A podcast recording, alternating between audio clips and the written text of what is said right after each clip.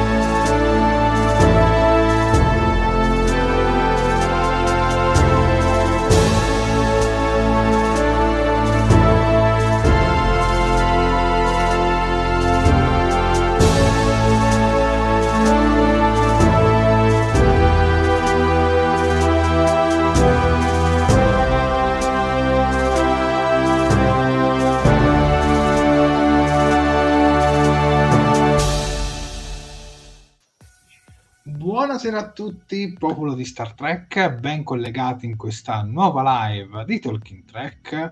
Io sono il capitano Jared e in nostra compagnia abbiamo il primo ufficiale Sofia.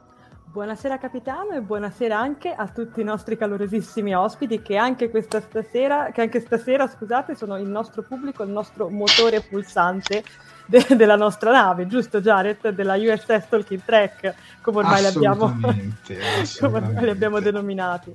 Allora, questa sera, caro Jared, andremo a recensire il decimo episodio della quarta stagione di Star Trek Discovery, denominato La Barriera Galattica. Ma prima di cominciare, come sempre, mentre intanto riscaldiamo i motori, vi faccio i soliti piccoli uh, reminder social che non fanno mai male. Allora ragazzi, io vi ricordo che la live va in diretta sia sulla nostra pagina Facebook che sul nostro canale di YouTube. Le regole sono poche e semplici. Per quanto riguarda Facebook, mi raccomando, un bel mi piace alla pagina, un bel mi piace, una love reaction alla diretta, tanti bei commenti, condividete come se non ci fosse un domani per diffondere il verbo di Talking Track. Per quanto riguarda YouTube molto, molto simile, mi raccomando anche lì se non l'avete ancora fatto iscrivetevi al canale, cliccate sulla campanellina per essere sempre aggiornati ogni volta che andiamo in diretta o che facciamo uscire un nuovo video. Anche lì mi raccomando un bel mi piace alla live, tanti bellissimi meravigliosi commenti perché più siamo e più ci divertiamo e condividete come se non ci fosse un domani. Io inoltre vi ricordo che durante la diretta potete lasciare una donazione tramite la super chat di YouTube. Semplicemente una volta che avrete fatto la, appunto la donazione, il vostro commento apparirà più colorato rispetto agli altri e noi vi ringrazieremo in diretta. Cominciamo uh, con la prima sequenza di La barriera galattica. E Sofia, Prego. Sì, allora, eh, sì, cominciamo, un po' pigramente, ma cominciamo. Allora, cominciamo subito con Kovic e, e gli altri membri, diciamo, di questa delegazione che parlano un attimo della specie di ACC. E Kovic dice: qualsiasi tipo di primo contatto può essere, anzi, è sbagliato, cioè comunque si vada, si casca male. Perché dopo la distruzione del controller con l'arma isolitica, il nostro arrivo potrebbe essere visto come un'aggressione. Bisogna quindi trovare un modo per comunicare con questa specie di ACC per far capire che comunque le nostre intenzioni non sono ostili. Secondo Irai, che è uno specialista in astrolinguistica, è ingenuo usare un traduttore universale visto che non si sa nemmeno come è fatta questa specie. Tutti fremono per attuare il primo contatto e la Discovery quindi è incaricata di trasportare l'equipaggio e i delegati per farlo. Il piano è quello di arrivare a una distanza di sicurezza dalla barriera da- galattica e poi procedere a curvatura. Uh, inoltre scopriamo, grazie alle ricerche di, di Stamez, che il nuovo controller della seconda MO è molto più potente rispetto al precedente, massimo 12 ore e l'anomalia si sposterà. La presidente Rilak si unisce alla missione della Discovery, passando così i suoi poteri al suo vice. Le sue competenze, sostiene lei come ambasciatrice, possono essere utili e in cambio non metterà più in dubbio gli ordini di Michael. Intanto abbiamo anche una delle altre diciamo, parentesi che hanno a che fare con gli altri personaggi presenti a bordo della Discovery, ma ho deciso di sottolinearne due che secondo me sono particolarmente carine. Infatti, vediamo che Saru si dichiara a Trina senza poi sapere nemmeno che anche lei sarà presente sulla, a bordo della Discovery con, con gli altri delegati, quindi nella missione. E vediamo anche Adira che torna a bordo per aiutare Stamez nelle ricerche. Che dire, comincio io o cominci tu, Jared? Perché Prego. questo era un po' l'inizio. Allora, eh, come vedo che ha scritto qualcuno, tipo Daniele Amore, posso evidenziare il suo commento, è la parte migliore dell'episodio. Esatto. Guarda, sono d'accordo con te, perché vi ricordate quello che avevo detto mh, la scorsa volta, no? quando il buon capitano Jared ci aveva chiesto che cosa ci aspettavamo di vedere nei prossimi episodi, e avevo detto che speravo di vedere un po' questa federazione che si trovava un attimo anche a, a, ragionare, un attimo a capire che cosa fare, cosa non fare, questo primo contatto, insomma, stanno succedendo un sacco di, un sacco di drammi, cioè bisogna un attimo anche capire, bisogna fare un punto della situazione anche diciamo ai piani alti, ai piani formali. Quando io ho visto questo inizio ho detto, oh, finalmente, che cavolo, vedremo, cioè, magari sarà un episodio anche più dialogato, più discorsivo, ok, magari si parla un po' di più di ricerche, magari si introducono dei personaggi nuovi, ci ho sperato. Il problema è che poi si è infranto tutto praticamente a fine della sequenza. E tra l'altro, poi Jared ti lascio la parola, che non voglio dilungarmi troppo.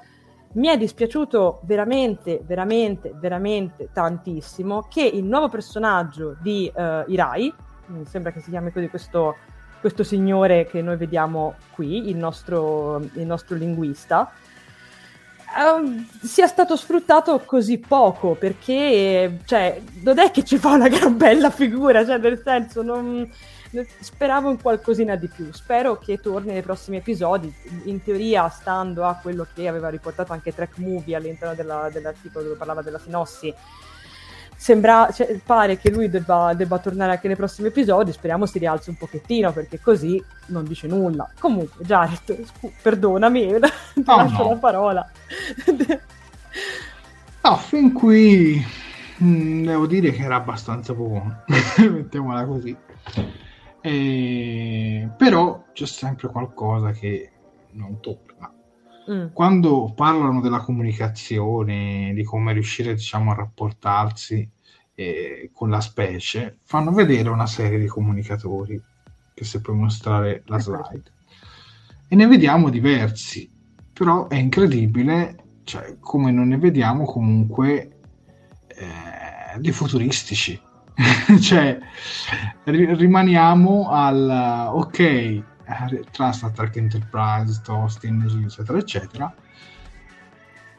Ma dopo, cioè, mm. siamo comunque 900 anni nel futuro, ci dovrebbero essere almeno un'altra decina di comunicatori.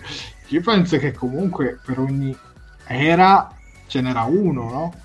E quindi diciamo che non hanno voluto uh, approfondire questo aspetto perché probabilmente se in un futuro ci volessero ambientare delle serie non, non, volevano diciamo anticipare dei design che poi magari avrebbero mantenuto però mm.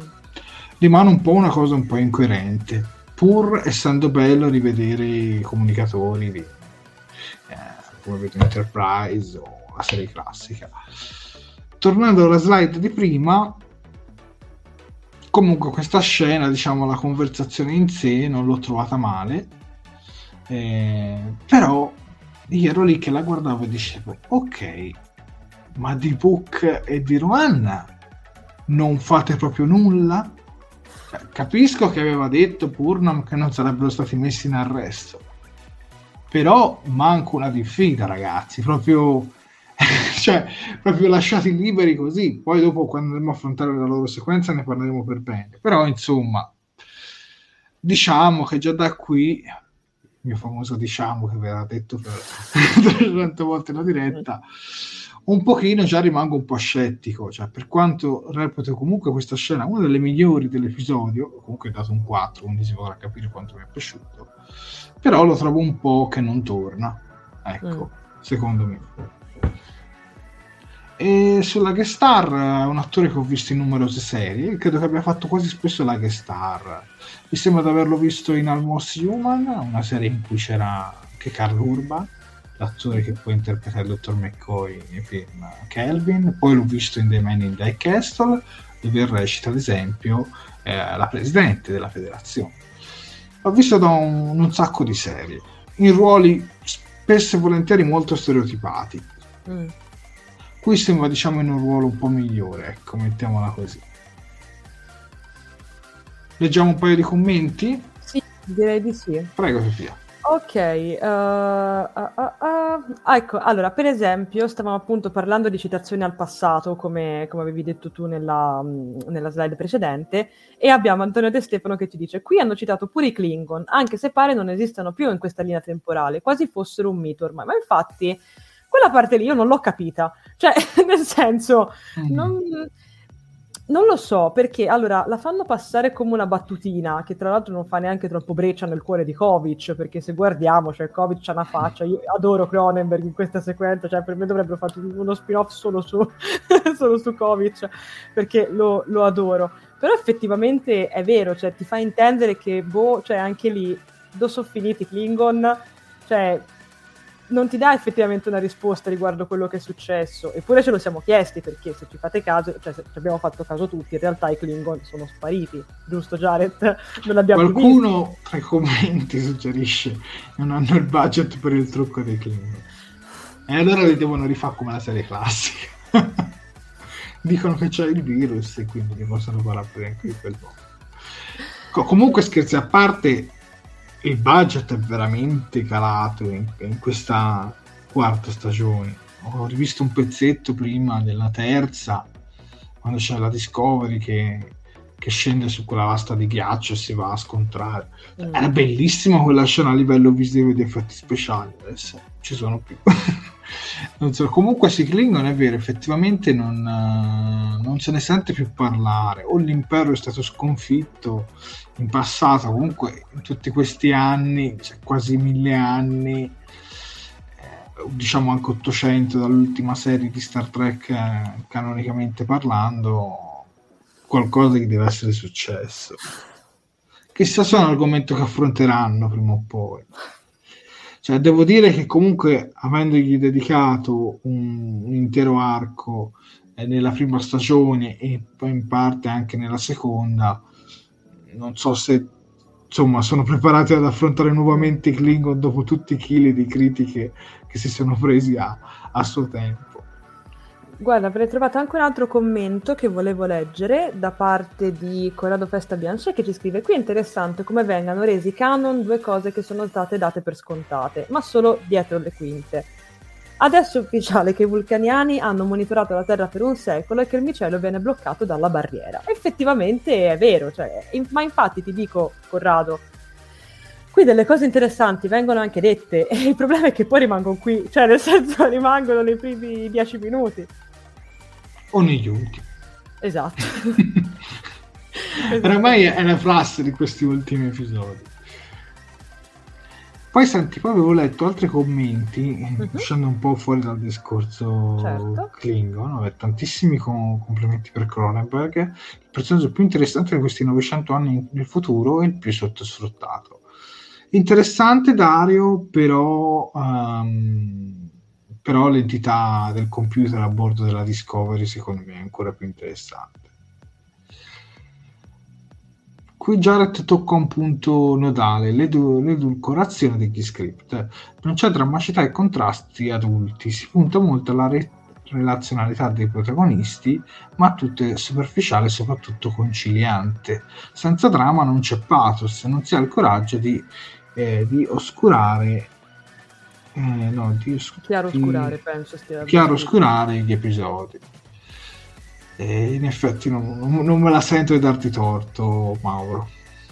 Soprattutto in questi ultimi. Poi la, anche la cravatta di plastica, molto interessante. Eh, e poi avevano cominciato bene, ma poi...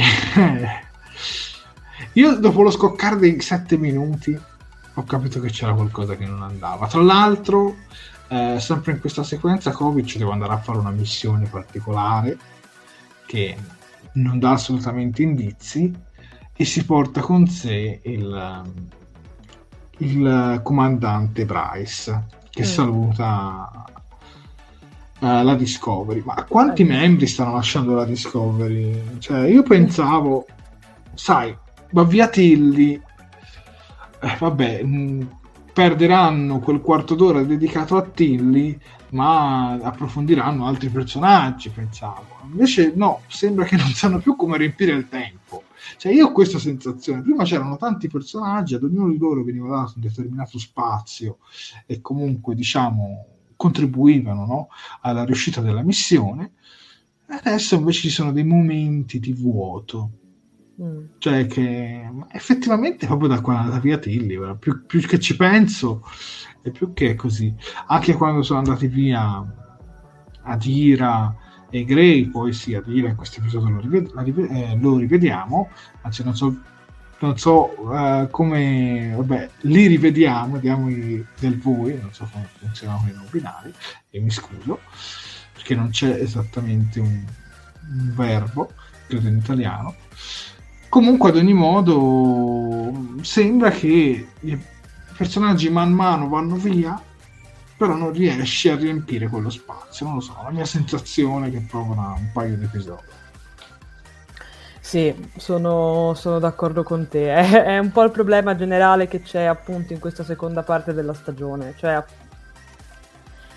cioè, anche, cioè, purtroppo, a me spiace dirlo, perché in realtà il confronto tra uh, Saru e Bryce, uh, Bryce giusto, era quello che, sì, andava in missione con Kovic, è anche bello. Il problema è che posto in questo modo è decontestualizzato, perché punto numero uno non sappiamo che cosa deve andare a fare con Kovic. Punto numero due, cioè Bryce lo abbiamo visto sì qualche volta interagire con, uh, con Saru, l'abbiamo visto anche nello scorso episodio quando erano sulla navetta che lui ha un attimo un crollo e se la prende e si prende insomma con, con l'altro pilota, però cioè, nel senso mh, te ne frega fino a un certo punto povero Bryce, cioè mi dispiace dirlo però nel senso sì ok bella la scena di Saru che per l'ennesima volta dimostra di essere un bravo membro dell'equipaggio, dimostra di essere empatico con i suoi diciamo sottoposti dimostra di essere il fratello maggiore che tutti avremmo voluto e tutto quanto, però ci si ferma lì, cioè alla fine, come dicevi tu, Jared, come diceva anche Mauro Vallanti, sono un po' le stesse cose viste e riviste, cioè non, mm. cioè non si fa un passo in avanti, ecco, mettiamola così.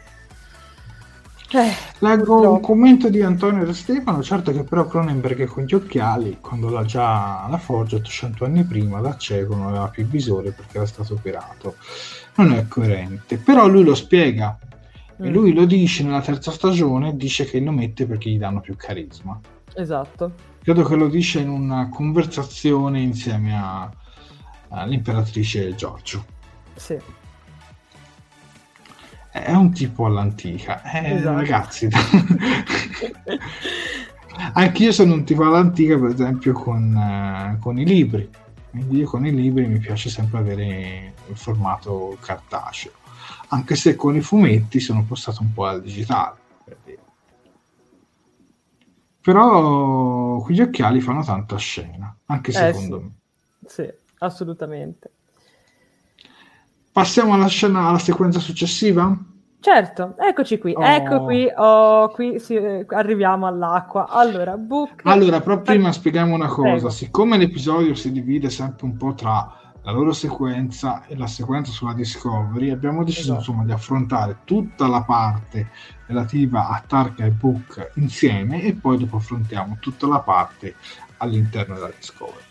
Esatto, l'abbiamo fatto più che altro un attimo per semplificare perché appunto come Sì, giustamente no- Jared si vola un po' da un attimo all'altro e insomma se no, veniva, se no era un po' complicata la questione. Allora, cominciamo subito che qui c'è un po' da parlare. Allora, eh, riprendiamo quindi Book e Tarka. Book è ancora lì che vuole fermare la seconda anomalia prima che si muova, ma è molto difficile superare la, gare- la barriera galattica perché la rete micellare là non resiste e le aree della barriera sono molto impervie da oltrepassare. Tarka però ha la soluzione che fa per lui. Per arrivare indegni dall'altra parte si può applicare l'antimateria programmabile sugli scudi della nave e lui tra l'altro conosce un campo di lavoro dismesso della catena Smeraldo dove può appunto trovare delle scorte di antimateria. Scopriamo che Tarka era tenuto prigioniero per aiutare Oros a progettare un motore alternativo a di litio e qui cambio un attimo slide. Ehm, si scopre che nelle equazioni che questo Oros sta, sta realizzando, sta studiando, c'è una variabile per il, posiziona- per il posizionamento multiversale. Infatti l'alieno sta lavorando da anni ad un teletrasporto interdimensionale da attivare utilizzando l'enorme energia geotermica nel campo, pia- de- de- de- scusate, nel- nel campo da combinare con la potenza del nucleo di curvatura che appunto sta creando. Il teletrasporto, quindi questa, tutto questo macchinario, serve per portarlo a Kailai, Ka- Kaialis, che- ovvero a casa, diciamo, ok? Traduciamolo semplicemente in casa. Un universo pacifico molto simile al paradiso. I calcoli che lui sta portando avanti provano che questo universo esiste ed invita Tarka ad andare insieme a lui. I due riescono effettivamente a finire di lavorare il teletrasporto, tra l'altro fanno anche amicizia, tra l'altro diciamo diventano più, più intimi, insomma si capisce che c'è un legame che diventa piano piano anche quasi fraterno. Eh, riescono a finirlo e lo usano, ma, qualcosa, ma qualcosa non va, qualcosa non funziona. Si scopre che Tarka ha fatto la spia per conto di Osaira su, ce- su ciò che Oros sta progettando, ma essendo diventato suo amico da adesso non ha più intenzione di farlo. C'è una colluttazione con, eh, con con le guardie e dopo di questo rimuove il tracciatore ad entrambi come ultimo tentativo per essere liberi. Oros, in punto quasi insomma parecchio malmesso diciamo, da- dal combattimento, lo perdona, intimandolo di andarsene e Tarka promette di tornare a prenderlo.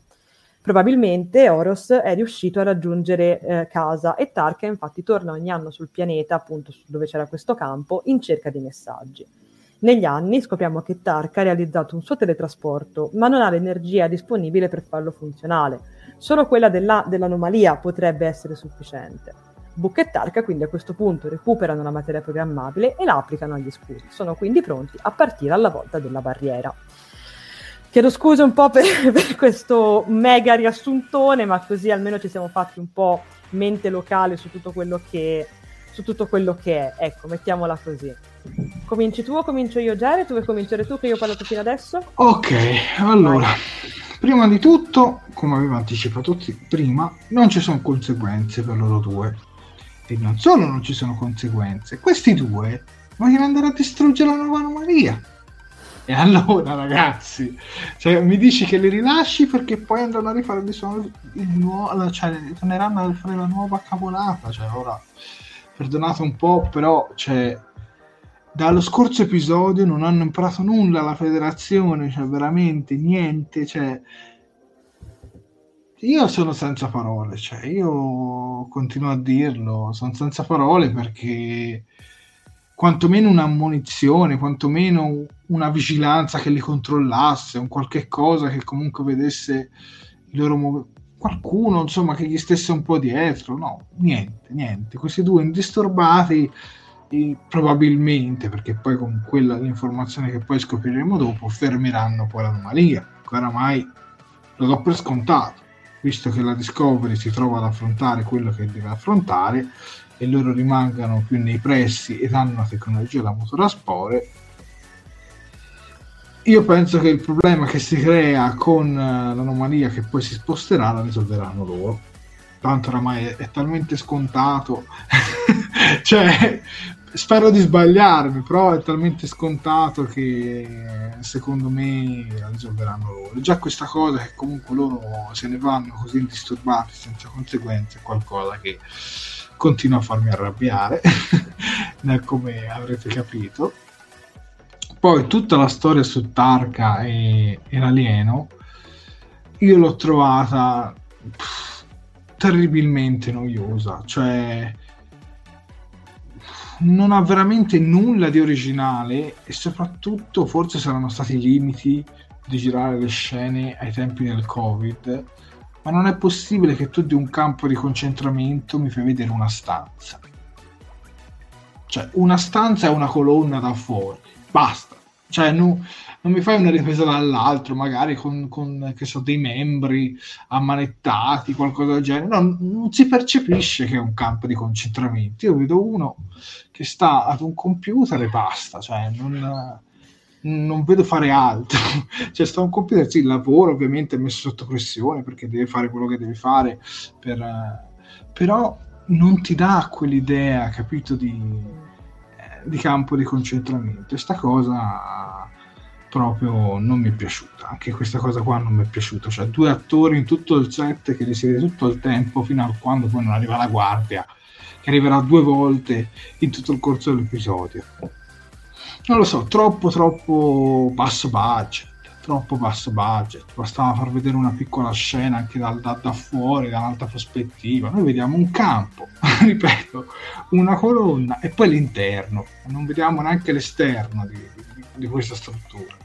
E quindi anche qui io sono rimasto piuttosto deluso e piuttosto arrabbiato. Ecco, mettiamola così quantomeno, cioè, nelle, sc- nelle, scorse stagioni, quantomeno Burnham, quando faceva un azzardo, comunque si prendeva, passatemi il termine, la cazziata, cioè si prendeva eh, comunque la sgridata, si prendeva comunque, che so, che gli avevano tolto i gradi, da primo ufficiale come se dovesse dovuto iniziare da zero nella terza stagione, cioè ha dovuto riconquistare la loro fiducia. Invece loro no, loro non hanno avuto nessuna, cioè, hanno avuto nessuna conseguenza e continuano a fare quello che vogliono. Cioè, e questa cosa io la reputo inaccettabile. Poi tutta questa parte per farci sul passato di Tarka, per farci empatizzare con lui, personalmente non mi ha scalfito. Cioè, avrò avuto un cuore vulcaniano, non mi ha assolutamente scalfito. A me non ha fatto nessuna breccia. E, e mi dispiace, mi dispiace perché poteva essere un'ottima occasione per eh, esplorare questo personaggio. Per me invece è un'occasione sprecata, cioè anche la sua motivazione non la vedo così forte, sinceramente. Cioè non la vedo un... Io non vedo una sceneggiatura forte, ecco, mettiamola così. Cioè. Mm, ma, ma e infatti... poi soprattutto si vede un'astronave che si disocculta e poi non la si vede più. Cioè, anche qui io ero rimasto del tipo, ma arriverà questa astronave? A un certo punto non arriverà mai. Basta, cioè. Allora perché mettere un dettaglio del genere se poi non serve a niente? A te Sofia la parola. Ma, eh, cioè, allora, in realtà condivido quello che, che, hai detto, non tanto per il discorso del budget, perché purtroppo per una cosa o per l'altra, motivi legati alla pandemia piuttosto che insomma altro, ormai diciamo che purtroppo Discovery i suoi alti e bassi li ha avuti a livello di budget. Quindi... Guarda, un'altra cosa che voglio dire sul discorso pandemico, io mi sono accorto, ma ora lo noterete anche voi, che tutti gli alieni di Star Trek Discovery hanno i denti umani. Mm non c'è più quella lavorazione del trucco prostetico dentro la bocca, mettiamola così. Sì, Hanno proprio i denti umani. Infatti, questa aliena aveva. T- lo puoi far rivedere un attimo? Aveva tutto un bel design alieno. Ora qui non si vede, però quando aveva la bocca aperta aveva i denti come ce l'abbiamo io e Sofia e tutti voi a casa. Spero. E quindi anche questa cosa dico: ok, hai fatto 30, ma perché non fai 31? Questo penso forse che era magari dovuto al limite di Covid, che magari non ci potevi mettere le mani in bocca, ecco, mettiamola così, soprattutto in quel periodo che comunque credo fosse un periodo pre-vaccino, comunque il vaccino non era eh, ancora disponibile per tutte le fasce d'età. Poi non so come funzionava negli mm. Stati Uniti. Comunque, prego, Sofia, continua pure. No, no, semplicemente ti dico, allora, io sono d'accordo con quello che hai detto, ma ti dico non tanto per il, posso tenere questa immagine, non tanto sì, per sì. il discorso del budget, perché ripeto, gli alti e bassi ci sono sempre stati in Discovery, soprattutto in quest'ultima stagione, ma eh, tanto più a livello narrativo, perché appunto, allora, mh, nel senso, la questione di Book e Tarka ne, lì appunto che devono avere a che fare con la federazione la, la finiscono in un 3-2-1 con uh, appunto con la presidente che dice ma dov'è, dove so, ma, ma Book? E Michael no, eh, non lo sento più da un po'.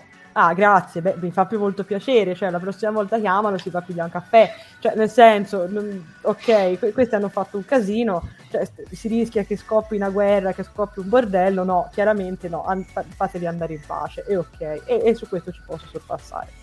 Però la cosa che me ha dato noia proprio di questo episodio, mi dispiace tanto, cioè non è che mi ha dato noia, che mi, ha, che mi è dispiaciuta, è che secondo me questa storia qua che loro ti presentano tra Tarka e, e Horus è molto interessante, cioè poteva, delle, poteva essere interessante, poteva eh, raccontare qualcosa di bello, poteva raccontare effettivamente questo rapporto nato effettivamente tra le quattro mura della prigione. Poi cioè, ricordiamoci che comunque questo, questo alieno qui, questo Horus, è il motivo per cui Tarka sta facendo tutto questo casino tra una cosa e l'altra. Perché cioè, se, se non l'avessi incontrato non si sarebbe certo messo a cercare di costruire un teletrasporto appunto interdimensionale, non si sarebbe messo a fare tutte queste cose per, per arrivare all'anomalia, per arrivare all'amo, per distruggere il controller. Quindi era un po' il fulcro trascinante di, de, della storia di Tarka, mettiamola così.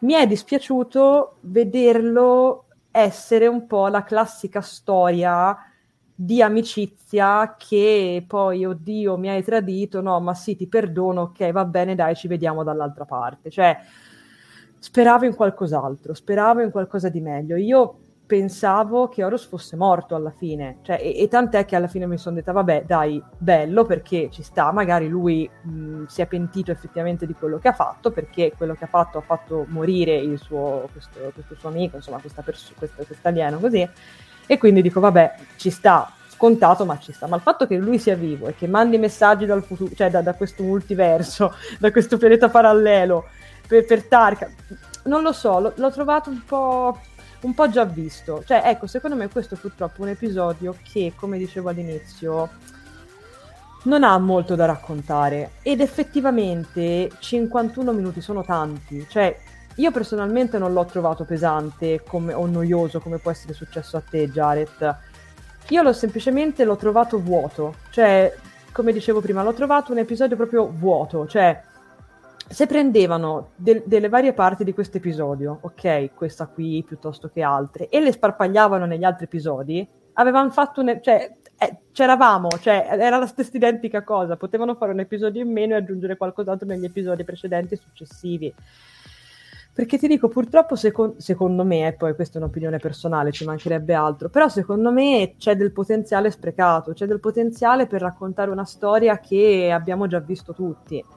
E anche i discorsi che Book fa a Tarka, no? a un certo punto, soprattutto verso la fine. Sì, ok, bellissimi discorsi, Book, hai ragione, mh, mm, va bene, però ancora, cioè, anche lì, ancora cioè, di nuovo, pure...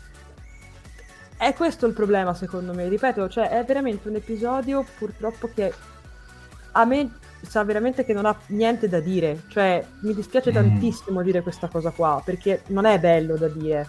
Però davvero, se, cioè, è un episodio vuoto, purtroppo. Ed è grave che sia un episodio vuoto a letteralmente tre episodi dalla fine. Cioè, dovremmo essere al fulcro, dovremmo essere in mezzo all'azione, invece siamo qui. cioè... No, poi una, un altro dettaglio è la cicatrice, quella, quella sul collo, collo, sì. Che nei primi episodi ti sembra quasi che fosse indicativa a, mm. all'anomalia, perché mm. quando diciamo succede quello che succede sul, su Keijan e Book è presente, poi lo rivediamo sulla Discovery dove ha questa cicatrice e, e viene anche diciamo ben inquadrata, ecco, quindi si percepisce che è magari un qualcosa che ti lascia l'anomalia e questa cosa ce l'aveva anche Ruan Tarka. Mm. e quindi per un, pa- un, paio di episodi passati pensavamo che anche lui avesse avuto già contatti in passato con uh, l'anomalia. E invece no perché a quanto pare eh, è legata a, a, alla catena Smeraldo quando tu entri in un uh, campo di concentramento alla fine io la vedo, cioè alla fine la spiegazione è quella. Sì. E eh, quindi, boh, cioè rimane... Non lo so, cioè anche sta cosa non è che mi abbia convinto tanto. Cioè, speravo che fosse effettivamente legata all'anomalia. Comunque anche lì, cioè ci sono troppe cose lasciate un po' così che faccio fatica a trovargli senso o comunque, cioè, perché tu mi devi mostrare quella cicatrice nel, nel, nei primi episodi e poi mi devi dare un significato così adesso che mi mette anche in confusione sul discorso di Book. Boh, Capito? io rimango abbastanza perplesso, ecco. Comunque, mm, cioè, tutta sta roba è comunque tutto un riempire eh, l'arrivo della 10C, no? Mm.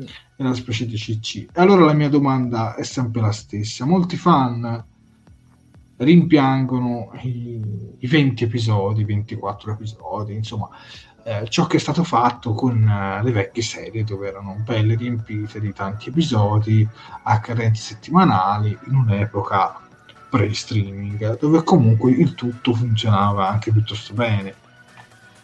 Premetto che l'ho viste tutte le serie e, a parte di Space Nine e Voyager le altre le recuperate con i classici ributti però secondo me allo stato attuale oggi in parte questa cosa la si fa molto di rado se non con le serie commedie insomma con serie un po' più frivolette che magari so, tutto lì Young Sheldon, il Big Bang Theory, sai, serie un po' così che comunque ti puoi anche dedicare un episodio a settimana per, certo. per 20 episodi. Ma allo stato attuale 20 episodi impoverirebbero soltanto la trama. Cioè, e io lo sto notando in questi 10 episodi, di cui secondo me di questi 10 forse se ne poteva fare anche solo 6. Cioè, gli altri potevano essere utilizzati potevano rientrare anche negli altri, cioè negli altri sei, capito? Mm. Cioè, per me è tutto riempitivo questo. E... Cioè, allora perché fare 13 stagioni, cioè 13 episodi? Se dovevi poi allungare così tanto e diluire poi così tanto la stagione. Io rimango eh, sempre perplesso. Dalla prossima stagione Discovery passerà a 10 episodi. Mm. E sinceramente per me è un bene. è un bene però abbiamo già visto farlo anche nella prima stagione di Star Trek Picard che non è che 10 episodi sono tutti belli concentrati ce ne eh. sono anche molti transitori e a questo punto per me la formula perfetta è quella avviata tempo fa da Netflix 8 episodi mm. mi dirai la trama è corta però alla fine è una sorta di film lungo 8 ore mm, certo. cioè perché 13 ore se non le sai riempire, eh, cioè è inutile tutti questi episodi per informazioni interessanti che ci sono all'inizio e alla fine e poi il resto nel mezzo è tutto un diluire per andare avanti. Quindi questa è, è, è la mia maggiore perplessità. Tra l'altro le scorse stagioni, ma te ne faccio esempio partendo dalla prima, avevano più archi. Mm. La prima stagione di Star Trek Discovery ha una prima parte dedicata alla guerra con i Klingon, al conflitto con i Klingon, come la vogliamo definire. Poi i personaggi vanno nell'universo specchio e si crea una seconda, si crea un secondo arco, poi tornano e si ricongiunge con il primo. Però, cioè, capite che è come se ci fossero stati tipo tre archi narrativi, no? come se ci fossero state tre storie diverse all'interno di 15-16 episodi che era la prima stagione. Con questa quarta questo non c'è. Mm. Cioè, con questa quarta questo non c'è, ma comunque anche la seconda stagione, pur non avendo avuto tutti quegli archi narrativi, comunque era interessante. Cioè, aveva i suoi episodi transitori, anche episodi un po' più deboli, però era una stagione che comunque scorreva, ma mm. ti dirò di più anche la terza. La, la terza, secondo me, che io continuo a dire che secondo me la terza non è una brutta stagione, cioè non è stata ai livelli delle prime due, che le prime due le reputo veramente ottime. Cioè, e quindi da oggi che gli ho dato 4 comunque voglio comunque spezzare una lancia verso questa serie. Per me le prime due stagioni di Star Trek Discovery se la battevano anche con The Expanse, ma ve lo dico proprio sinceramente, almeno secondo me. Con la terza c'è stato un calo, un calo principalmente dovuto diciamocela tutta la spiegazione del grande fuoco che ha creato tantissima attesa e poi la rivelazione non è riuscita a fare breccia in quasi nessuno di noi. Mm. Con questa quarta stagione invece è sfiancante perché almeno che questa 10C non mi faccia saltare dalla sedia, è probabile che rimanga deluso perché l'hai montata talmente troppo, ma veramente troppo, che dopo 10 episodi non vedere cosa si nasconde ancora dietro, cioè, per me sta cosa doveva essere affrontata subito nel primo episodio in cui si riprendeva la, la seconda parte. Anzi, già alla fine del mid-season doveva essere già fatta uscire sta, sta specie e poi dopo affrontarla per bene nella seconda parte. Mm. E invece ci ritroviamo con la specie di CC che magari appare facciamo le dita nel prossimo episodio, oppure in quello successivo, con poi la rivelazione finale che arriva nell'ultimo e magari poi se ne va via e la prossima stagione c'è un altro tema. E eh no, cavolo, cioè io non posso aspettare 11 episodi per vedere quello che si nasconde dietro e poi magari risolvermela così in fretta e furia. Cioè è questo che mi fa rabbia, sinceramente, mm. perché comunque la terza stagione Osaira non è arrivata nell'ultimo episodio arrivata anche abbastanza presto. Certo. Capito? Quindi questa è una cosa che continua a non lascia- lasciarmi, diciamo, molto molto perplesso. Perché io continuo a dire che per me Star Trek Discovery è una buona serie. Sicuramente in fase calante, però questa quarta stagione mm, sicuramente è, è già la peggiore. Cioè, ve l'ho detto, mi devo proprio balzare dalla sedia per rimanere stupito da ciò che sarà la 10 ciccia dovrebbe essere proprio gli ultimi episodi devono essere tutti da 10 mettiamola così. Quindi io continuo a non, a non rimanere convinto. Comunque leggiamo un paio di commenti Sofia. Sì. Allora aspetta è che ne vedo di recuperarne un paio Uh, per esempio abbiamo anche qualcuno che ha apprezzato effettivamente oh, questa parte di, di, Book e Tarka o comunque di quello che ci viene mostrato perché infatti abbiamo Riccardo Frattara che ci scrive serve a creare meglio il quadro al di fuori della federazione. Uh, poi abbiamo abbiamo abbiamo uh, scusate eh che sto cercando. Se, se, se, se, mi puoi dare una mano, Jared, se trovi qualche. Allora, guarda, per esempio, questo è di Antonio De Stefano. Concorda okay. con me, dice il numero di episodi sul numero di episodi, soprattutto quando il problema principale di questa serie è diventata la sceneggiatura che è l'abita, purtroppo. Infatti, meglio o meno episodi, ma che sia tutto un bel concentrato. Poi ci sta che magari su 13 episodi, due o tre me li metti molto più, più, più transitori, mm. ma non tre di fila cioè, eh. capito? Poi vediamo altri, per esempio questo Italia Quercia, esempio recente, Supernatural ha durato 15 stagioni da una ventina di episodi l'uno, ma lì c'è la carne al fuoco, sostanza. Mm. Io Supernatural non l'ho seguito tutto, perché verso la nona, decima stagione è iniziato a non piacermi più, però è vera questa cosa. Mm. E Supernatural, tra l'altro, aveva anche gli episodi episodici come avevano un po' le varie serie di Star Trek, con dei piccoli archi narrativi in cui poi si concentrava tutta la trama. Uh, Jared, questa, questa è, la, eh, è Jared, è questa la serie davvero scialba, interlocutore, distratta fino alla terza Discovery è stata è stato un ottimo show. Diciamo anche a te questa quarta stagione non, non ti sta proprio convincendo. Quando apparirà la DCC scopriremo dove sono finiti tutti i soldi del budget. Mm. Io ripeto, voglio vedere qualcosa di boh, magari che so, dall'altra parte vediamo il Calvin verso, to, si riunificano le due cose, cioè qualcosa comunque di... Ma però sai qual è la cosa deludente? Io leggo tantissime, tantissime teorie, sia le nostre sia le vostre, a volte voi scrivete delle cose bellissime, ma veramente bellissime, e gli sceneggiatori fanno tutto il contrario di quello eh, che ci si potrebbe aspettare, ma in negativo, cioè sarebbe bello se tu mi contraddisci, magari non facendo qualcosa di banale, ma lo fa in modo veramente superbo. Invece in questa stagione sembra non succedere. Prego, Sofia.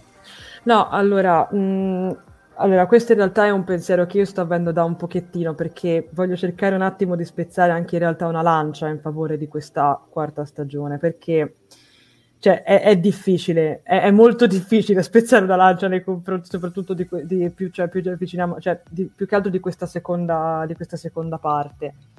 Però secondo me il discorso è questo, che ehm, allora abbiamo parlato di, diciamo, del, del, non, dico, non, voglio dire incompetenza, ma probabilmente inadeguatezza degli sceneggiatori, quindi del non riuscire a creare effettivamente una storia trascinante, una storia che comunque abbia del ritmo, abbia del pathos, e questo episodio sicuramente ne è la conferma.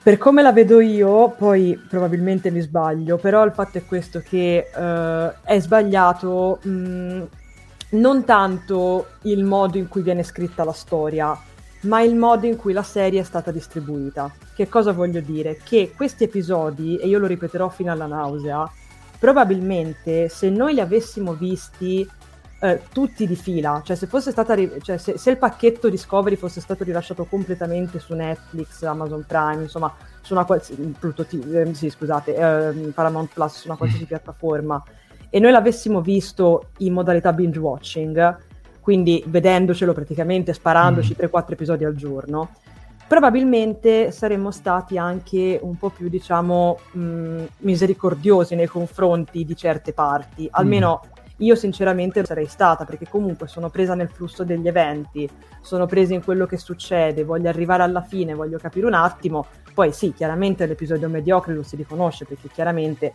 quando un episodio purtroppo non è riuscito o è brutto ci se ne rende conto anche in fase di binge watching.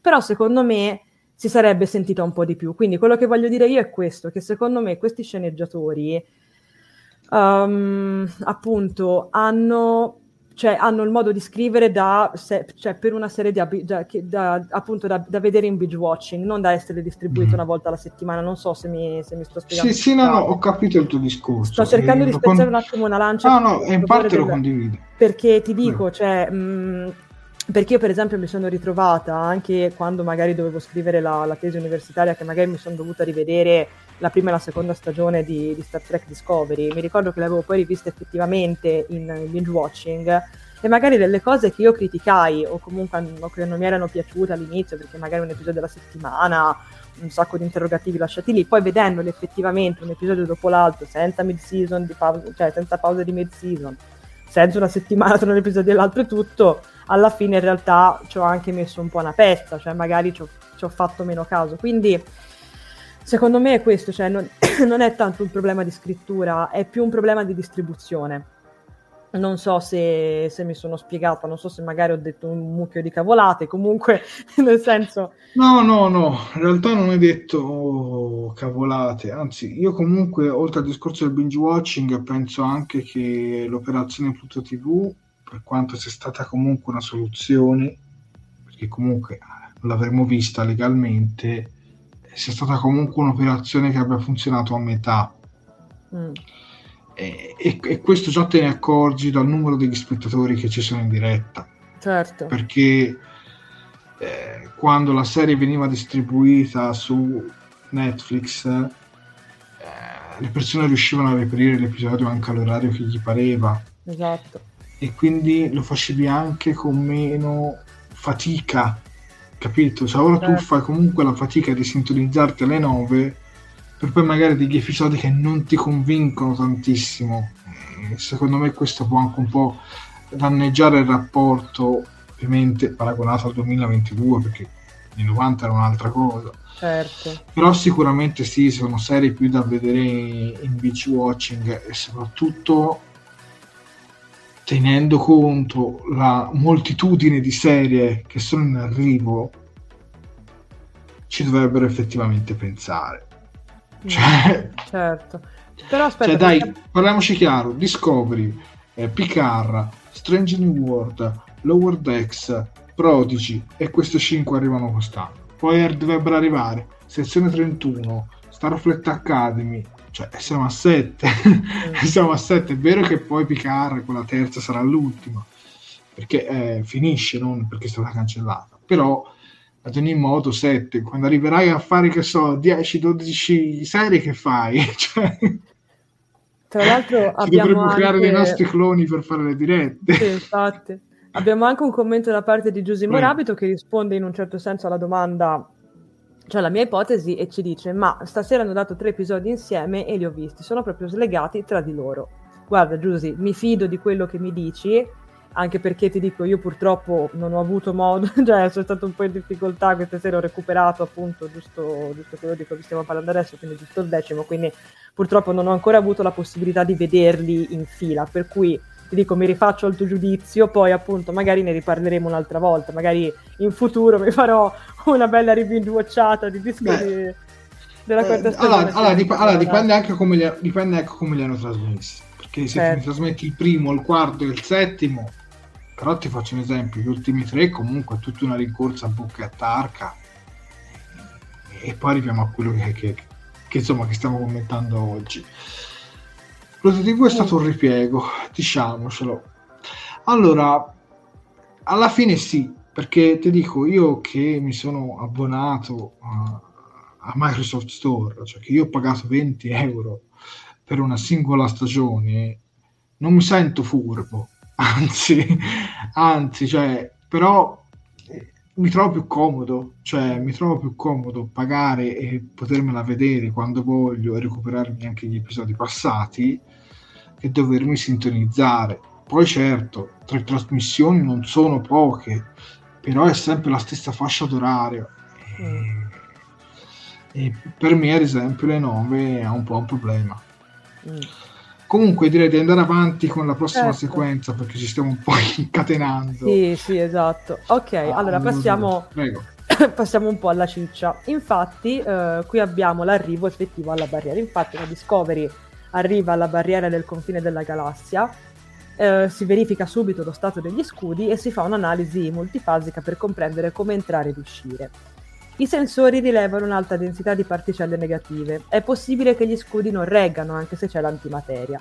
Le fluttuazioni dello stato di vuoto creano delle bolle nello spazio, cioè di spazio protettivo, che attraversano la barriera a intervalli casuali.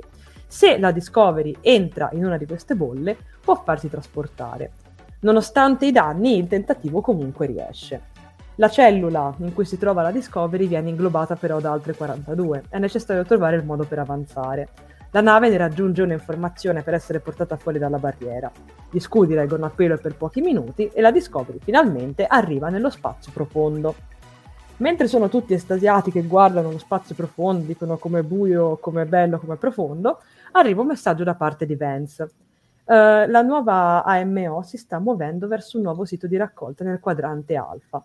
I detriti impatteranno entro 71 ore con la Terra e Nivar. Michael vuole informare l'equipaggio ed i delegati prima di continuare la missione, ma il presidente Rilak non è affatto d'accordo. Quindi il quesito è questo: dire o non dire quello che sta succedendo? Michael prova rabbia mm, verso come stanno andando le cose, verso la MO e verso Book, ma ritiene che sia giusto mettere tutti quanti al corrente. Rilak eh, spiega di avere la sua famiglia sulla Terra e tra l'altro il suo partner su una luna per delle ricerche. E per questo è così spaventata, ma deve decidere alla fine si convince, annunciando all'equipaggio ed anche ai delegati la cosa in un discorso di congratulazioni e speranza. Eh, che, che, che dire? Che, che, dire? Allora, eh, che dire? È difficile parlare di questa scena. Allora, che dire? Com- Comandante Stamez, ti deve 5 anni luce. Esatto, esattamente, esattamente, sarà proprio ciò che dirò. Allora, no, partiamo diciamo dalle cose positive, perché voglio partire dalle cose positive.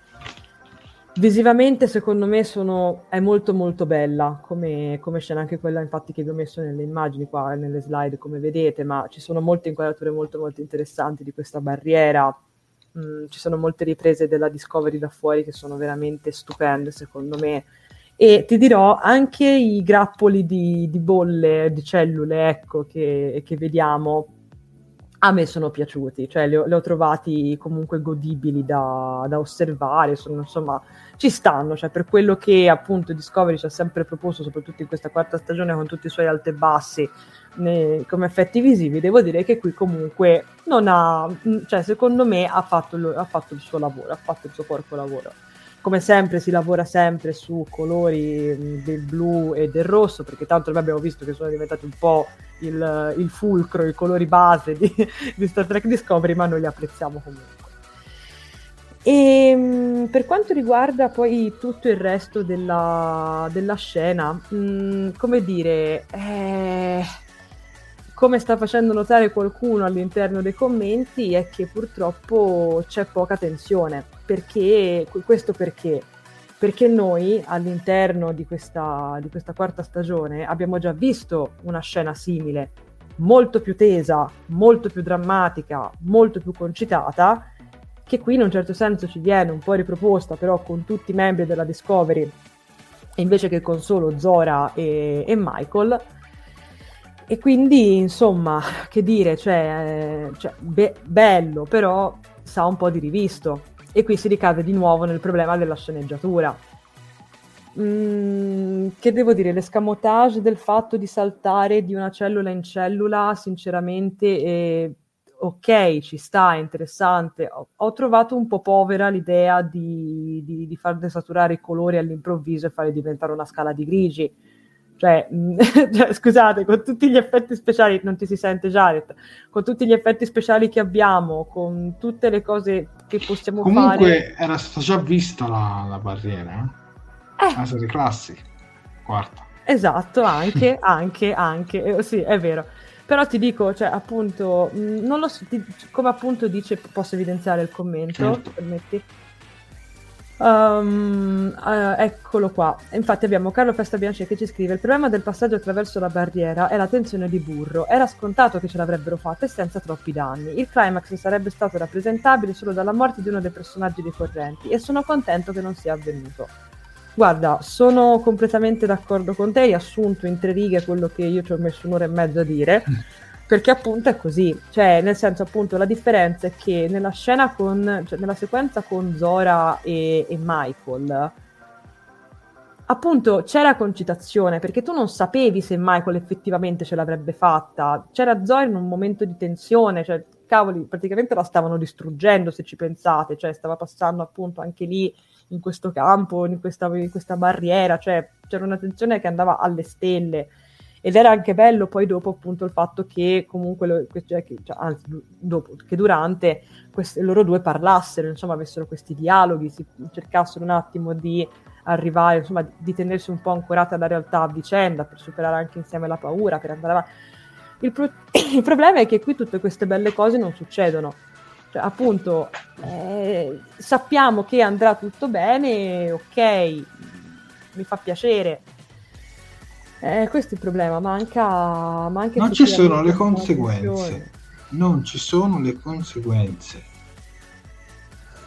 Eh, ti faccio un esempio, si rompeva una gondola della Discovery e doveva per forza intervenire la nave di Book perché era l'unica con il motore a spore. Cioè, potevano trovare tantissimi... Mm.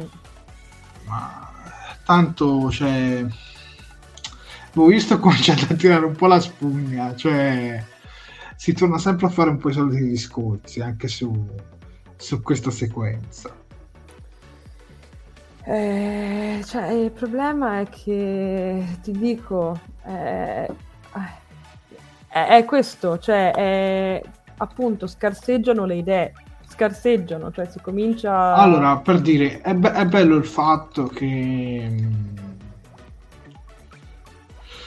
Oddio, mi sto perdendo. Dicevo, è bello il fatto che loro si trovano lì e poi sappiamo, sappiamo che l'anomalia si sposterà eh, sulla, sulla, zona della Terra, Nivar, eccetera, eccetera, e quindi andrà a colpire lì. Però lo sai già come finisce. Ci va, ci va la nave di Book che, che vuole già distruggere l'anomalia, cioè che la voleva già distruggere eh, questa settimana. quindi, cioè, capito qual è? Manca, manca la tensione. Perdonatemi il termine, manca la paura di farsela sotto, cioè manca quello, capito? Mm. E, Guarda, e continua a dirlo nelle scorse stagioni, ma anche, così, anche, nella prima parte di questa quarta stagione. Comunque era, era gestito abbastanza bene il pathos. Mm. Quell'episodio in cui vediamo Tilly con i cadetti, secondo me lì è gestito bene il pathos. Poi non è che sia un grandissimo episodio, però era, era un buon episodio. Secondo me quel, quell'episodio lì era gestito molto molto bene. Mm qui secondo me manca. Poi anche sulle espressioni, non so, a volte sembra che i attori neanche ci credano. Cioè, cioè sei su un sei in, veramente in una scena ultra drammatica e, e, si mettono ad ironizzare che secondo me un po' non ci sta sta cosa boh. cioè non capisco se devo stare in tensione o mi devo fare una risata perché ma Infatti allora, leggevo anche tra i commenti di, di Giusy, dice anche sta mezzo a scherzare mentre la tensione dovrebbe essere al massimo. Ma allora, in realtà questa è una tecnica che da sempre viene utilizzata sì, all'interno del, del, cinema, così come della televisione, viene utilizzata in contesti ma anche, Star, ma anche Star Trek, quando c'era Scott esatto. che faceva la battutina a Kirk. Esatto, diceva, quindi secondo me era, è questo, cioè quello che volevano fare era questo, cioè era siccome che la tensione è alta, ci mettiamo un attimo un elemento che smorzi un attimo Poi che sia riuscito o meno, questo è un altro discorso, però, cioè, nel senso, non è, non è cioè, secondo me non ci stava male, cioè, perché effettivamente, dai, cioè, vista la situazione, visto tutto, ci può stare, ecco, non, a me non, non, mi ha, cioè, non, mi ha, dato fastidio così tanto. Ma, abbia, ma abbiamo anche qualcuno a cui è piaciuto comunque, comunque mm. insomma, che ha un, un, parere, diciamo, diverso dal nostro. Infatti abbiamo Riccardo Frasca che ci scrive, mm-hmm. ma la concitazione non deve essere sempre la stessa al massimo livello ora le conseguenze possono esserci più avanti. Spero anche io che negli ultimi episodi presentino un'escalation che continui. Assolutamente, guarda, ma, ma anch'io spero tantissimo che ci sia un'escalation e che si arrivi poi a qualcosa che ci farà, come dice Jared, balzare su, sulla, sulla lo, sedia. Lo spero, lo spero, ma mm, non lo so. E poi... so. Quella di Marco Nazzaro, questo sì. di Marco Nazzaro. Buonasera signori, in pratica hanno allungato così tanto il brodo che se volete possiamo parlare della prossima stagione. spero, io, io, cioè, sostanzialmente io spero che nella prossima stagione ti parli di altro. Però allo stesso tempo sono combattuto perché se viene risolto tutto negli ultimi due episodi rimane comunque deluso. Eh. Quindi sto in questo. Prego, ehm, Sofia, scusa. Abbiamo... No, scusa, volevo prendere un secondino il commento di Positrone76 che ci dice: E se Nivare e la Terra venissero fatte fuori? Stiamo dando per scontato che si salveranno e probabilmente succederà. Ma se invece venissero distrutte, eh, sarebbe un bel macello, perché insomma, sicuramente sarebbe, sarebbe to- Ecco, però, purtroppo, Ora, poi, poi, però andiamo avanti perché se no veramente cioè, siamo arrivati a un'ora, quasi un'ora e mezzo di diretta, poi andiamo avanti sì, anche sì, se in realtà sì. ci manca solamente la sequenza finale. Um, cioè, il, la, l'altro grande problema che si sta riscontrando d- già dall'episodio precedente è questa cosa che vengono date delle informazioni importanti in contesti poco importanti. Cosa intendo dire? La scorsa volta, lo scorso episodio, noi abbiamo sentito eh, appunto eh, Michael che diceva a Nan che eh, la, la, specie di ACC, cioè anzi che la flotta si stava preparando per, eh, per, per, avere magari un contraccolpo da parte della specie di ACC perché magari poteva aver recepito male appunto la distruzione del controller e così. E ci viene detta da Michael che tranquilla, come ah, ah sì, ah, ti dovevo dire anche questo. Ok. Qui siamo in un momento in cui abbiamo appena attraversato, abbiamo appena attraversato questa barriera galattica, siamo appena arrivati nel vuoto, nel... arriva Vance e anche lui tranquillo dice ah sì c'è questa cosa che i detriti potrebbero colpire Nivar e la Terra. Ora, io capisco che questa cosa, questa informazione voleva giustamente dare adito al dibattito che c'è, al dibattito etico, se, si vuole, cioè, se, così lo possiamo definire, tra Rilak e Michael. Quindi, appunto, cioè, poco prima abbiamo sentito i nostri eroi che dicevano cosa faranno quando torneranno indietro, quindi perché andranno tutti quanti sulla Terra, tra l'altro, perché o comunque in paesi che, cioè scusate, in pianeti che ricordano la Terra. E, e chiaramente questo voleva un po' essere il colpo emotivo no, della serie, cosa facciamo, glielo diciamo oppure no. Però anche qui secondo me è un'informazione che viene data con eccessiva leggerezza e che serve poi alla fine, e spero di no, perché ragazzi, sottolineo, io, io ho, tanta, io ho ancora fiducia in, in, questa, in, questo, in questa stagione, io spero ancora che si riprenda, lo spero con tutta me stessa, mi sto ostinando a non dare insufficienza perché ci spero ancora. Però io spero che questa, che questa cosa, che questa cosa appunto de, de, dell'amo, de, dei detriti che rischiano di colpire Nivar e la Terra non siano stati solamente un escamotage per far far pace praticamente a Rilak e Michael, perché se noi decontestualizziamo la cosa e la prendiamo solo così, purtroppo eh, quello sembra, cioè sembra il pretesto per, per arrivare a questo, quindi non so, mm-hmm. è, è questo, molto semplicemente secondo me. Però vediamo, dai, incrociamo le dita e vediamo un po'. E... Volevo leggere una teoria, poi andiamo avanti certo. con l'ultima sequenza. Comunque Kovic che tira fuori la scusa che non può andare di persona perché ha da fare la forza i miei sospetti che, sul fatto che sia un ologramma evoluzione de... dell'anomalia. Ecco Vedi Francesco, tu hai tirato una teoria molto molto interessante. Speriamo che sia così. Speriamo, no, mi piace, bravo Francesco. Bene, io direi di andare avanti con l'ultima sequenza. Eccoci qui. Prego. Allora, abbiamo il finale che è, è, diviso in questo. Allora, dunque, noi vediamo che i sensori a lungo raggio sono finalmente riusciti ad ottenere la forma dell'ippocampo, quindi di questo appunto, mh, de, di questa barriera. C'è un pianeta che gravita a due anni luce da lì e i primi rilievi non mostrano alcuna forma di vita. Michael è già pronto a mandare una squadra di ricerca e trovare degli elementi utili al primo contatto. Nel frattempo, eh, noi vediamo che, come si vince anche da questa slide successiva, eccoci, che il rapporto di Saru e Trina si fa man mano più saldo e intimo, nonostante l'imbarazzo iniziale. Dopo aver appreso la notizia di Nivar, Trina infatti invita Saru a passare eh, del tempo insieme a lei. E così poi si conclude, diciamo, l'episodio. Eh, che dire, cioè... Boh, che cosa ti posso dire di questa fine? Nel senso... Mh, mm, sì, allora la parte di Saru e, e Trina è molto carina, sinceramente mi è piaciuta l'ho apprezzata, anche questo un po' magari volendo come in un certo senso, forse quello poteva essere inizialmente un intermezzo comico che poi adesso ha preso una piega sicuramente seria, perché se prima all'inizio magari ridevamo anche un pochino all'inizio dell'episodio della goffaggine di Saru, de, un po' della goffaggine di Trina, perché poi anche lei, cioè parliamoci chiaro, non è che sia esattamente una, come dire, così esperto, almeno sembrerebbe. Qui diciamo prende dei toni un po' più seri e appunto vediamo che effettivamente questi due personaggi sembrano destinati poi a portare avanti appunto questa, questa relazione piuttosto che questo rapporto sempre più, più, più, più stretto e, e, intimo e sono sinceramente molto molto curiosa di vedere come, come lo porteranno avanti, che cosa ci raccontano.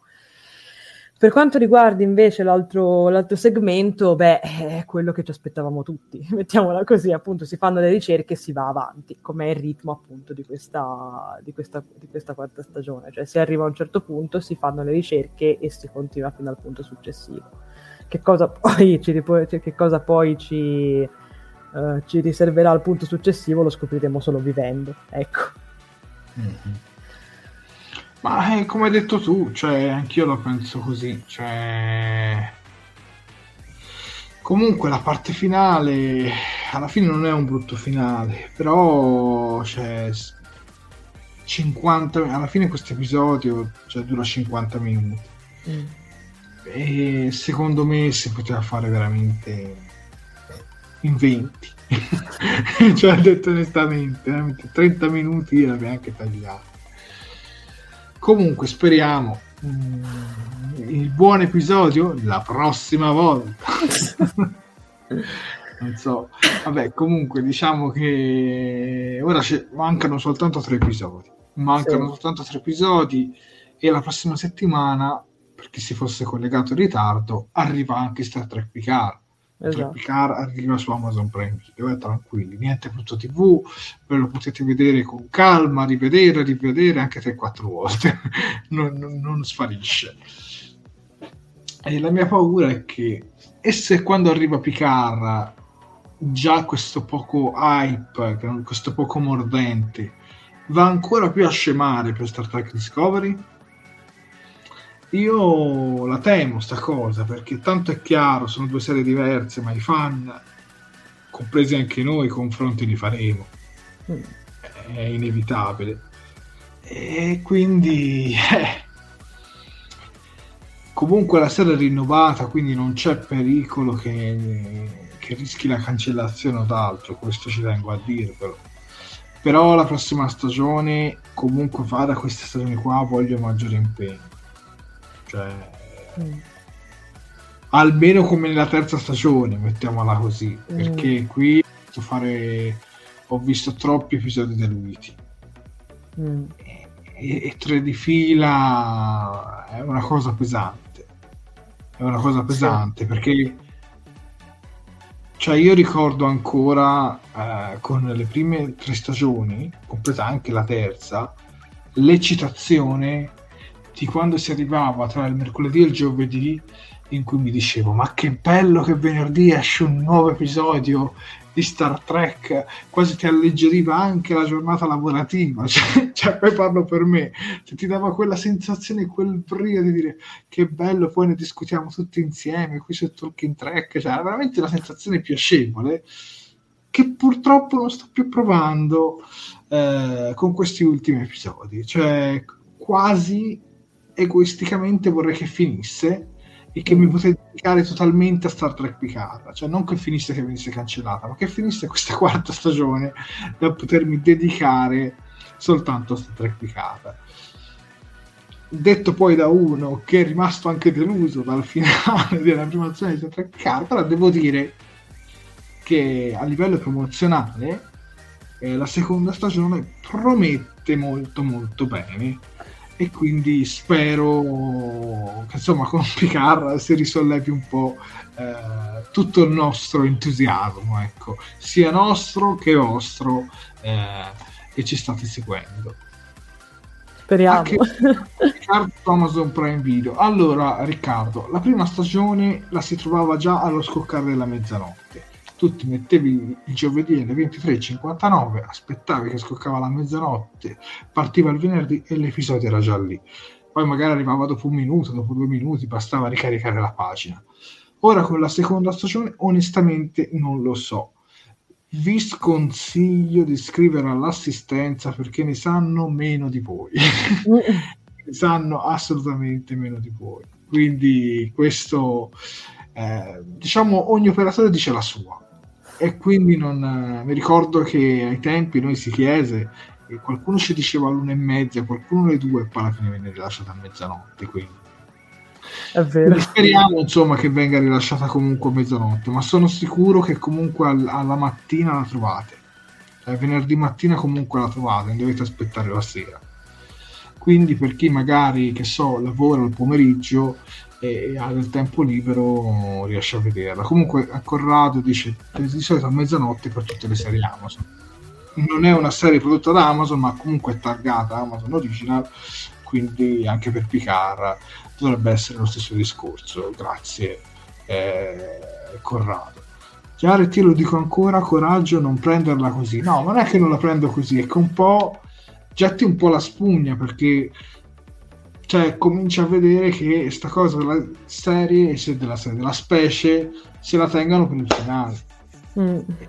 Secondo me doveva essere già mostrata 3-4 episodi fa. Sì.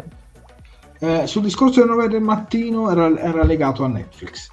Il mm. discorso delle 9 del mattino con gli originali Netflix. Sì, esatto. Comunque per quell'orario lì sì, assolutamente mm. sì.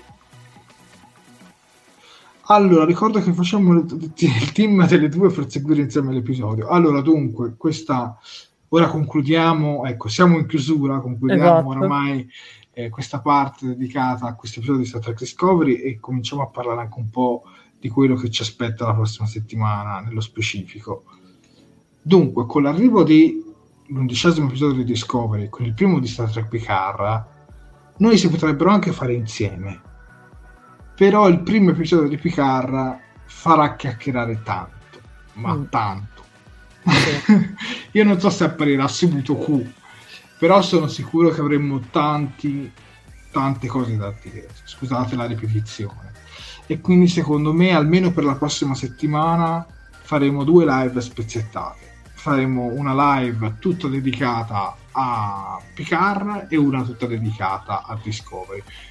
Non sappiamo bene ancora l'ordine, ma sicuramente una sarà di venerdì e l'altra boh, forse di sabato. Comunque poi vi informeremo in modo adeguato, anche perché mi dispiacerebbe eh, principalmente per voi, cioè magari tirare eh, molto di furia l'analisi e vo- le vostre teorie per poi magari fare un concentrato di due ore, però si poteva raccontare molto di più sia su una serie che su un'altra. Quindi, essendo proprio il primo episodio, certo. io gli dedicherei tutta una live solo su Star Trek Picard. E una poi tutta sull'undicesimo episodio di Discovery. E poi successivi cercheremo di trattarle insieme come, come facevamo con, con, gli episodi di Lower Decks eh, della prima stagione che ne facevamo due per, per diretta chiaramente quegli episodi duravano meno quindi c'erano cose eh, meno da dire però in qualche modo comunque ce la faremo ecco magari ci concentreremo tutti sulla parte cicciosa come dice Sofia sulla parte dove c'è la carne al fuoco e cercheremo di avere ancora il ritmo più rapido però la prossima settimana per picarcela dobbiamo fare qualcosa cioè, esatto. dobbiamo poi parlare per bene cioè tirare fuori subito le nostre teorie ma perché ha parto Q perché non ha parto Q voglio tutti belli belli belli carichi eh, ricordo che con l'ultimo episodio della prima stagione di Star Trek Car abbiamo fatto le tre di notte. Qualcosa del genere. Non lo so, forse erano le tre. Comunque sicuramente tre ore di diretta ne sono sicuro che, che, che l'avevamo fatto. Sì, sì. Bene.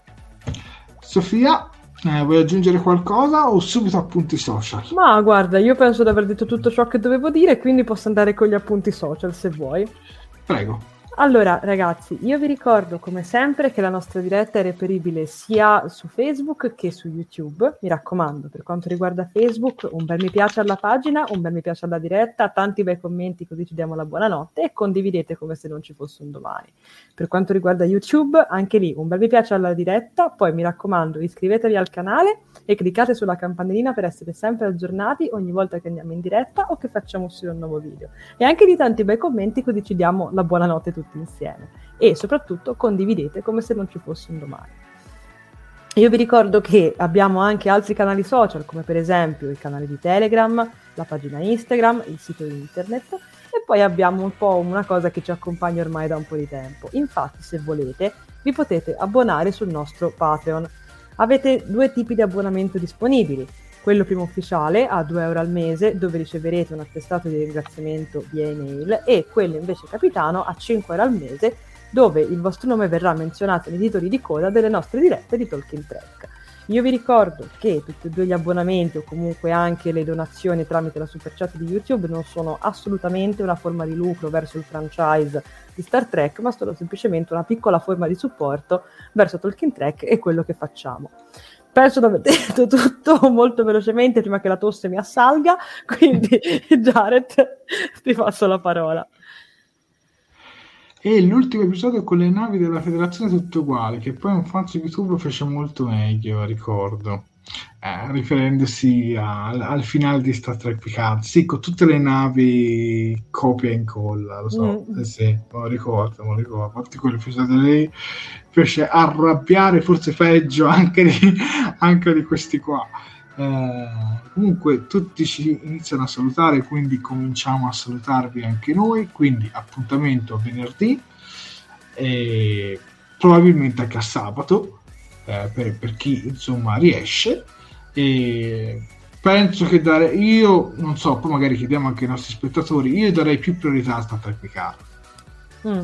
Più che a Discovery. Poi fateci anche sapere eh, la vostra. Io sono dell'idea che secondo me la prossima settimana uscendo Star Trek Picard, vista anche un po' la delusione che che, si percepisce forse meglio diciamo dare spazio subito a Star Trek Picard. Però poi, poi vedremo vedremo anche un po' i vostri feedback eh, e, decideremo. Comunque faremo una live tutta dedicata a Star Trek Picard e una live tutta dedicata a Star Trek Discovery. Esatto. a partire non dalla prossima settimana ma da quella ancora più successiva li tratteremo insieme. Fino a esatto. quando poi Discovery non finisce a quel punto eh, trattiamo solo Picard tra l'altro anche Strange New World succederà la sovrapposizione perché Strange New World dovrebbe arrivare quando debutta il finale cioè debutta, sì, debutta il finale di Star Trek Picard.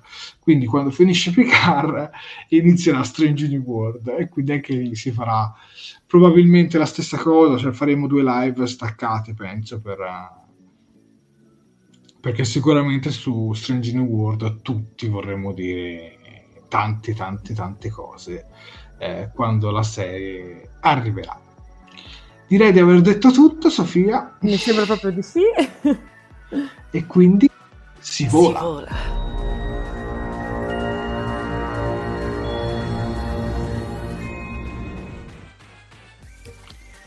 Bene, direi a questo punto che si vola a dormire e quindi buonanotte a tutti e al prossimo venerdì. Buonanotte. Buonanotte.